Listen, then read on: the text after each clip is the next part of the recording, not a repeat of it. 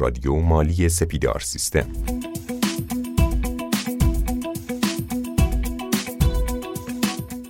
سلام به همه شما همراهان رادیو مالی. امروز در قسمت سوم از سری قسمت هایی که درباره دادرسی مالیاتی ضبط کردیم در کنار شما هستیم و مهمان ما امروز مثل قسمت‌های گذشته جناب آقای بهرام دوستدار مدرس دوره‌های مالیاتی خواهند بود تا ادامه بدیم و بررسی کنیم موضوع شورای عالی مالیاتی و دیوان عدالت اداری رو و نحوه اعتراض توی این مراجع رو و همچنین سوالاتی که شما فرستاده بودید رو سعی می‌کنیم تا جایی که وقت بهمون اجازه بده از ایشون بپرسیم. سلام آقای دوستدار، به این قسمت از رادیو مالی هم خوش اومدید. بنده هم از سلام و ادب دارم خدمت حضرت عالی و شنوندگان محترم. آقای دوستدار، در پایان قسمت قبلی ما اومدیم صحبت کردیم با شما در مورد نحوه اعتراض تو شورای عالی مالیاتی. فرض میکنیم که رأی شورای عالی مالیاتی هم صادر شد. خب حالا چه اتفاقی میفته؟ وقتی که شورای عالی مالیاتی رأیش رو صادر میکنه به معدی این رأی ابلاغ میشه. رأیی که ابلاغ میشه به معدی ممکنه ایرادی که توسط معدی مطرح شده مورد پذیرش شورای عالی مالیاتی قرار گرفته باشه، چه از لحاظ نقض مقررات چه از لحاظ نقض رسیدگی. رأیی که صادر میشه توسط شورای عالی مالیاتی ممکنه بدین شکل باشه که اعتراض معدی رو وارد ندونه. عملاً وقتی اعتراض معدی وارد دونسته نشه اینجا تموم میشه رأی شورای، یعنی این مرحله از دادرسی خاتمه پیدا میکنه.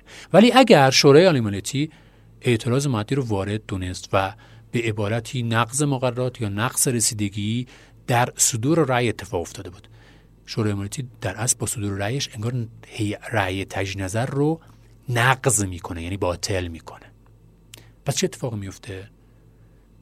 بر اساس رأی شورای عالی مالیاتی یک جلسه دیگری تشکیل خواهد شد. این جلسه چه عنوانی داره؟ جلسه هیئت همعز یا هیئت موضوع ماده دویست و پنجاه و هفت. به چه مفهومی؟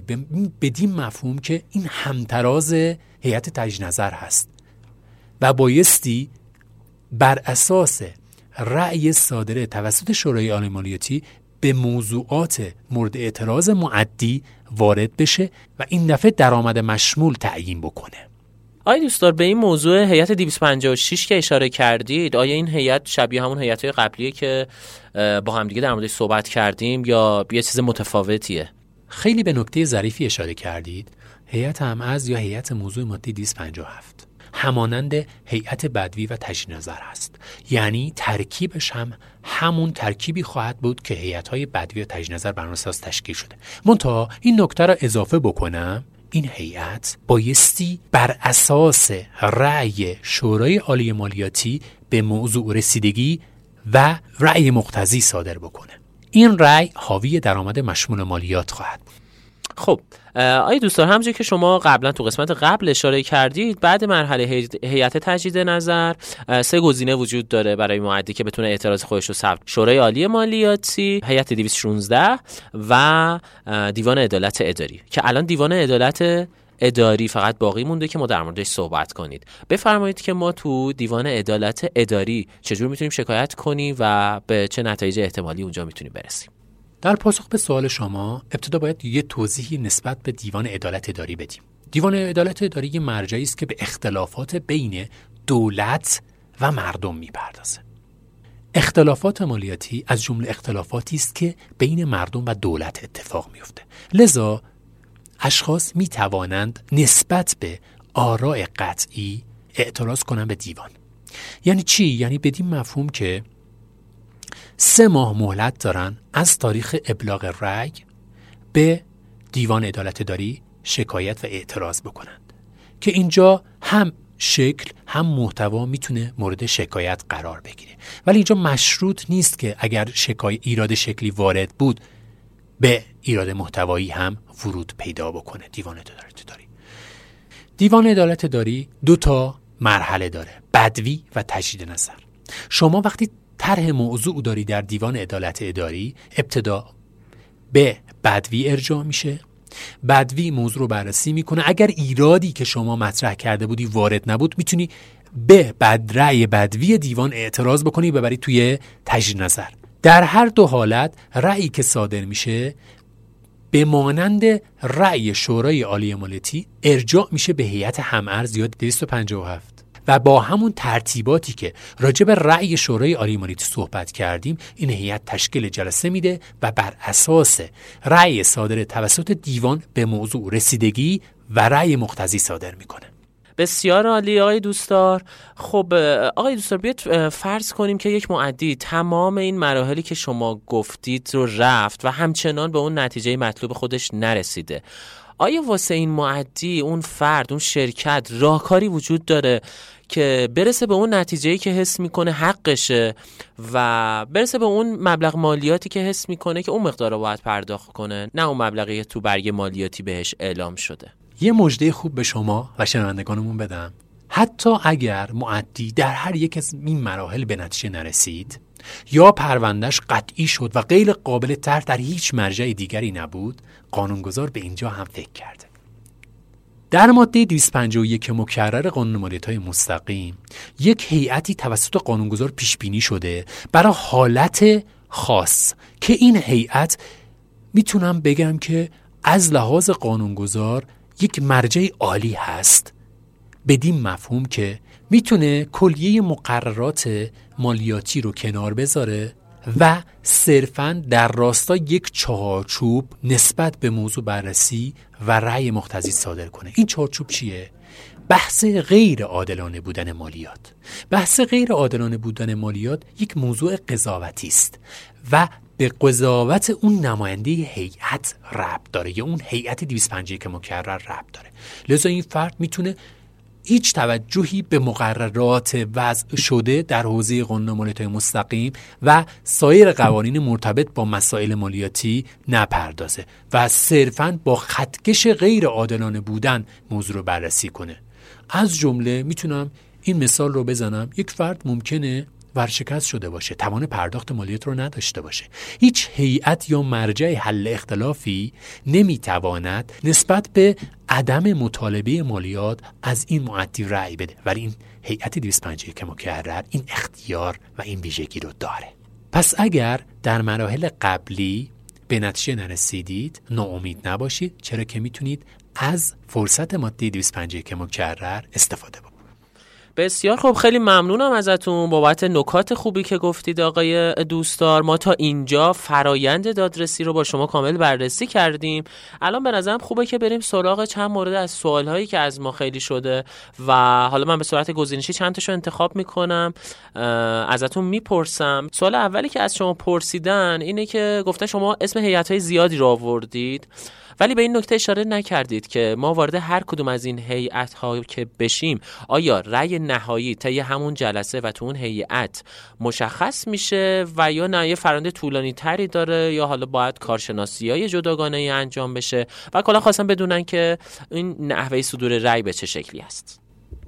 در پاسخ به سوال مطروحه میتونم اینجوری عنوان کنم که به غیر از شورای عالی مالیاتی، هیئت‌های حل اختلاف و مراجع دادرسی این امکان رو دارند که با توجه به اینکه پرونده ممکنه نیاز به بررسی بیشتر داشته باشه، بیان ترتیباتی رو مشخص بکنند که پرونده ارجاع بشه به کارشناسان مجری قرار یا کارشناس مجری قرار که کارشناس مجری قرار با ترتیباتی که خود اون مرجع حل اختلاف مشخص میکنه بره موضوع رو بررسی کنه و نتیجه رو طی گزارشی به اون هیئت یا مرجع مورد نظر اعلام بکنه. این مرجع حل اختلاف میتونه دویست و سی و هشت، بدوی، تجدید نظر و یا امثال هم باشه. خیلی خب، ممنونم آقای دوستدار. یه دوست عزیز دیگه در مورد لایحه نویسی از ما پرسیدن و گفتن که نکات مهم لایحه نویسی و ارسال لایحه رو برای ما بگید. در پاسخ به سوال دوست عزیزمون اشاره کنم که لایحه که داره تنظیم میشه، اولاً بایستی شما قبلش محاسبات رو گرفته باشی و بر اساس اون محاسبات و مقررات تنظیم لایحه رو به صورت بند به بند انجام بدی. برای هر بندی هم که داری توضیح میدی حتما مستندات مرتبط با اون بند رو ضمن اشاره پیوست بذارید. خب ممنونم. آقای دوستدار یه سوال دیگه هم پرسیدن، گفتن که چه اشخاصی از طرف مؤدی میتونن تو جلسه های حالا هیئت های مختلفی که بهشون اشاره کردید حضور پیدا کنن؟ اشخاص مجاز به حضور در هیئت‌های حل اختلاف مالیاتی، شخص مؤدی، وکیل مؤدی با ارائه وکالتنامه رسمی، وراث، کارمند حقوق بگیر اشخاص حقوقی یعنی شرکت‌ها با معرفی نامه میتونن باشن. منتها این نکته هم اضافه بکنم، وقتی که کارمند مؤدی میخواد مراجعه داشته باشه به اداره مالیاتی، حتما بایستی اسمش در لیست بیمه یا در فهرست حقوق و دستمزدی که ماهانه تسلیم اداره امور مالیاتی داره میشه باید وجود داشته باشه.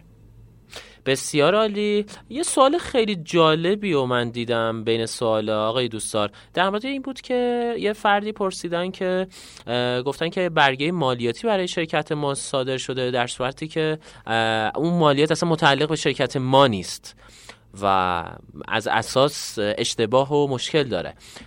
خواستن شما توضیح بدید که آیا برای اعتراض در مورد این برگه هم باید همین روند و فرایند اعتراضی که شما توی دو سه قسمت گذشته گفتید رو طی بکنند یا نه اصلا یه سازوکار خاص خودشو داره اعتراض به این نوع از برگه؟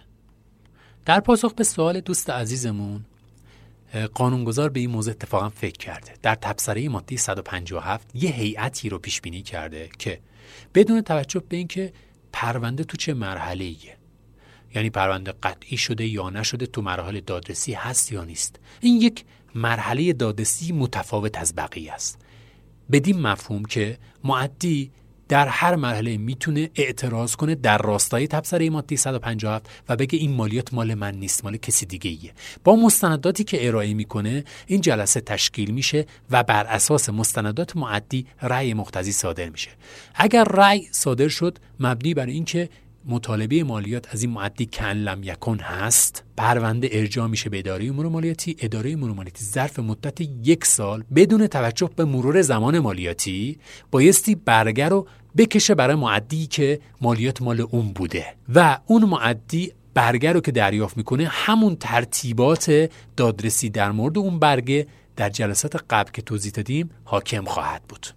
سپاسگزارم ازتون جناب آقای دوستدار. سوالی که واسه من اومده بود خیلی زیاده و متاسفانه ما وقت کافی برای پاسخ دادن به همه سوال‌ها رو نداریم. من سعی کردم بیشتر اون چند مورد از سوال‌هایی که مهمتر به نظر می اومدن رو از شما بپرسم. خیلی خسته نباشید میگم بهتون و و ممنونم که در این سه قسمت کنار ما بودید و در مورد دادرسی مالیاتی توضیحات بسیار مفیدی رو به ما و شنوندگان عزیزمون دادید. خیلی ممنونم. خواهش میکنم. بندم امیدوارم که این توضیحاتی که در این سه تا اپیزود ارائه شد مناسب شنوندگان محترم بوده باشه و بتونن بهترین بهره رو در دادرسی ببرن. به امید روزهای خوب و خوش همه رو به خدای بزرگ میسپارم. سپاس از شما. منم تشکر میکنم از همه شنوندگان عزیزمون، هم سپاسگزارم و برای همه شما روزها و ساعات خوشی رو آرزومندم. خدا نگهدار شما.